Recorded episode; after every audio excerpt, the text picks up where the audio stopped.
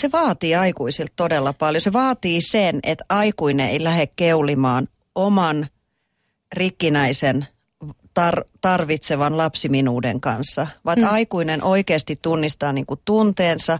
Siinä niin kuin resonoituu suhteessa uusperheen lasten ikien kautta ne omat kipupisteet sieltä omasta lapsuudesta. Ne pitäisi niinku tunnistaa ja sitten niitä pitäisi sanottaa sille toiselle aikuiselle tarvetyydytyskautta, mutta vain sanoittaa. Toinen antaa sitten mitä antaa ja sitten vastuu siitä omasta viestinnästä pitää säilyä itsellä. Ja just jos tätä ei tehdä, vaan se aikuinen siellä uusperheessä lähtee keulimaan sen lapsiminuuden kanssa, sen rikkinäisen, keskeeräisen, satutetun lapsen kanssa ja mahdollisesti jonkun sisäisen rankasevan vanhemman kautta. Sitten ollaan pulassa. Ja varsinkin, jos siellä ulkopuolella on vielä tämmöistä vallankäyttöä ja häiriökäyttäytyvistä biologiselta vanhemmalta, joka ei anna sille, sille sosiaaliselle vanhemmalle oikeuksia, niin sitten ollaan pulassa. Kyllä. Ja mitä Uusperheläisten liiton ihminen sanoi mulle? Se kääntyy aina parisuhteen rasitteeksi. Joo.